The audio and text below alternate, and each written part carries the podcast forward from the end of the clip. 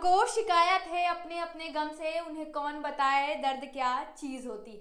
नमस्कार, मैं पूजा लेकर आई हूँ कुछ नया कुछ खास। कितनी अजीब बात है ना, जैसे जैसे हम प्रगति करते जा रहे हैं, आगे बढ़ते जा रहे हैं, ऑनलाइन ही हर चीज़ अवेलेबल हो गई है जहाँ मार्केट जाने की कोई ज़रूरत नहीं है। हर चीज़ चुटकियों में आ जा रहा है। ऐसे समय में सबसे ज़्यादा जिसकी कमी दिखाई दे रही है वो है खुशी, जहाँ हर कोई दूसरों की खुशी देख कर ये सोचने लगा है कि उसकी ज़िंदगी कितनी अच्छी है, मेरी ज़िंदगी में कितना ज़्यादा उदासपन है, मेरी ज़िंदगी ही कितनी ज़्यादा खराब है और हर कोई कितने अच्छे से जी रहा है, केवल मैं ही कैसा चीज जी रहा हूँ। ऐसे समय में भूल जा रहा है कि ऑनलाइन दिखने वाली हर चीज़ उतनी खूबसूरत नहीं जितनी दिखाई जाती है, उसके पीछे की सच्चाई कुछ और होती है। हर किसी के लिए हम भी दूसरे होते हैं ये सोचते हैं हम भूल जाते हैं। हमें लगता है कि केवल हमारी ही ज़िंदगी में दर्द है, बाकी सब तो यूं ही मदमस्त है। लेकिन ऐसा सोचते वक्त याद रखना चाहिए कि कोई दर्द छुपा लेता है, कोई दर्द जी लेता है, कोई दर्द दिखा देता है, कोई दर्द को छिपा कर ज़िंदगी में खुश रहना सीख जाता है, क्योंकि ज़िंदगी का मतलब ही ज़िंदगी को जीना इसी प्रकार से है। क्योंकि गम हर किसी की ज़िंदगी में आता और जाता है,